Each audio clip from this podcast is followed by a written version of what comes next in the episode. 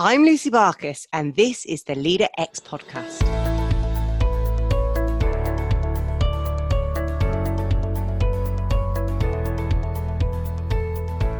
Well, I'm back for another Reflections episode, and my conversation with Mari Williams really reminded me of why leadership coaching, well, any coaching, uh, but why coaching is so vital, such an important activity and tool. I sometimes forget that not everyone has had my journey. Uh, they don't have the tools to be able to live consciously and make conscious decisions because it's a daily practice and it's also taken me years to develop. I think it's something that we can learn from childhood with the right teachers, but it's something that we can learn at any age. And as leaders, we want you to be conscious in your decisions and your thoughts um, because you've got people willing to follow you. It's a great responsibility. And yeah, we need you to be conscious. So I thought I'd reflect on some of the, the journeys that we have in terms of conscious thinking and then land on what you can do as a leader right now to become more conscious about your thoughts and your decisions. So, as a child before the age of nine, you don't actually have conscious thinking. Um, your frontal lobes haven't yet developed. So, the world is all about the here and now, it's all about living in the moment. Uh, you haven't developed impulse control or even empathy. Um, so your world is very much focused on what you want, and you are the sun, and the world revolves around you. It's a beautiful time, don't get me wrong, um, but it's very fleeting. Uh, to, to learn or just to be in the present moment is actually really, really difficult for us adults. But, you know, we can help our children to become more conscious uh, by, you know, asking them to name how they're feeling, to vocalize it, to make choices for themselves. And we can help them to learn reflective practice and, and the consequences of discussing their behaviors and their actions. Trying to help them expand their minds and their vocabulary rather than just telling them off and sending them to their rooms I, I must admit I used the naughty step, but when I did, um, I did it with the instruction to to think about what you've done and then knowing that we will come together afterwards to to reflect on it. What did they learn? These are all really vital life skills um, that you need to really start learning as early as possible. So, yes, adults need to learn to be more childlike and be playful and curious, but children can also be taught how to be conscious and to reflect, uh, to meditate, to, to, be, to be conscious. Now, everything gets turned upside down when we're in our teens. You know, your brain is still developing until about 25, actually. Um, and you start figuring out that you are separate from your parents. Um, you figure out your own beliefs, you try new things, you fall in love, uh, you take risks, and because you haven't really got that, that fear of consequences, you might put different masks on and, and try them out for size, listen to new music, try different fashion senses. You know, the whole world is a new experience. And while you're going through this, you're figuring out who am I? Where do I fit in? Um, you know, how am I showing up in the world? It's a very ego driven stage of our lives. So, yeah, you're trying to find your place in the world and to fit in and, and grow up, I guess. So, this is the time when we are asked to figure out what we want in life, what makes us happy, our, our career plans, what gives us value. And yet, teens just don't have the, the life experience or the emotional intelligence. The brains aren't even wired ready to make those kind of decisions, but, but we're expecting them to um, at that age, they're still experimenting and discovering themselves um, rather than knowing themselves, which is what happens during your 30s, 40s, and well, the rest of your life, basically. So you're making these huge, big decisions in your teenage years. Um, and rather than making them finite, we want to encourage the teenagers to explore and remain curious and know that they will make lots of bad decisions and that they're resilient. They'll, they'll get their way out of it. They'll, they'll figure out who they are. So, as parents of teens, I really use my coaching skills to help them figure out what they want, the decisions they're making, their emotional range, and, and to also give them choice. I want them to know that they do have choice and not to get stuck into these life decisions when you know they have a very small reference point. I want to encourage them to read, to watch documentaries, to meet new people, explore the world so their, their range is wider. Um, how can they possibly know what their values are, their skills, and their strengths when they haven't really discovered them for themselves? I want them to question their decisions, forgive themselves if they do make mistakes or succumb to peer pressure, and learn to assert their boundaries without feeling guilty. And that means I have to consciously lead as a parent. It's hard when all I want to do is just keep them safe and keep them close to me, but I have to do it because as a leader X, as as a Generation X leader, um, freedom, independence, and responsibility are key values for me.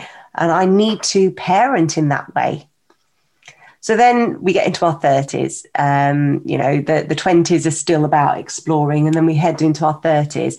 And that's where we become really aware of ourselves and the decisions that we've made. We make a shift um, from decision based on ego to, you know, worrying about what other people think about me to shift into what do I want? And when I work with clients, I say this is about stepping into your adulthood, about knowing that the choices you have are yours and you must own the consequences of those choices.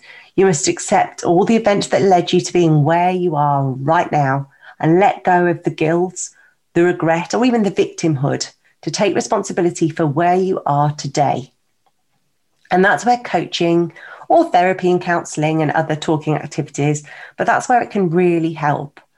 And from a coaching point of view, as Mari and I discussed, we help leaders to consciously connect with their values, to help them make conscious decisions and to create balance in their lives.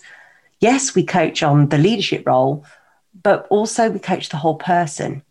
Because by now, in their 30s or 40s or 50s or whatever age they are as an adult, they're under they're able to understand what fulfills me. What are my skills? What are my strengths? Um, what gives me value? How do i want to lead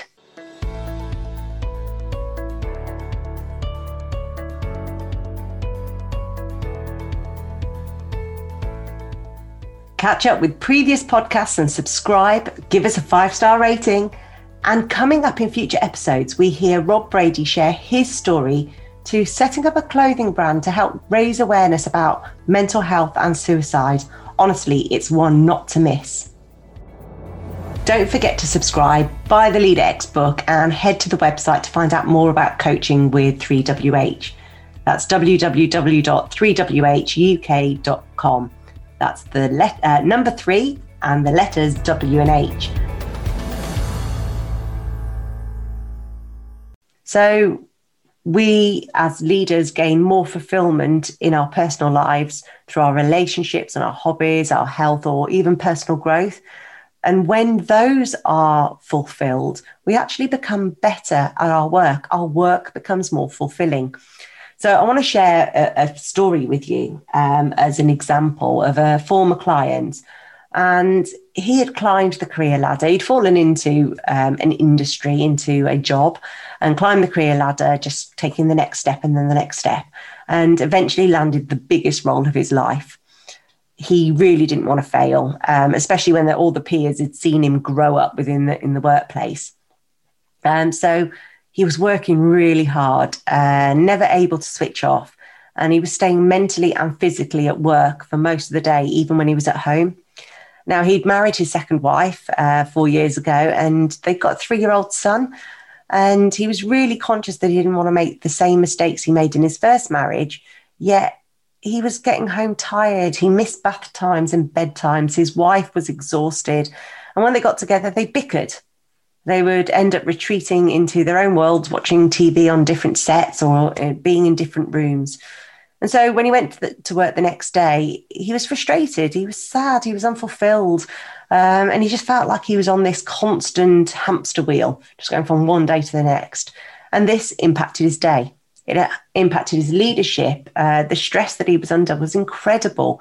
He just wasn't fulfilled or having any fun whatsoever. And so through the coaching, he realized that he had no balance. The things that he thought would make him happy and successful were actually creating misery in all parts of his life. Uh, he didn't have time or energy to do his hobbies.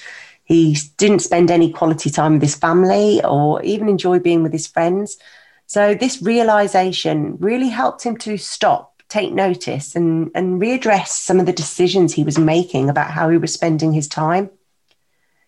He needed to make conscious decisions about who he was being, how he was spending his time, and what mattered to him most. From this point, we were able to work on boundaries. He cleared his schedule every Monday morning so that he could take his son to nursery. And when he was with him, he choose, uh, chose to be present, to talk to him, to play games, um, listen to the silly songs on the radio, just to be daddy.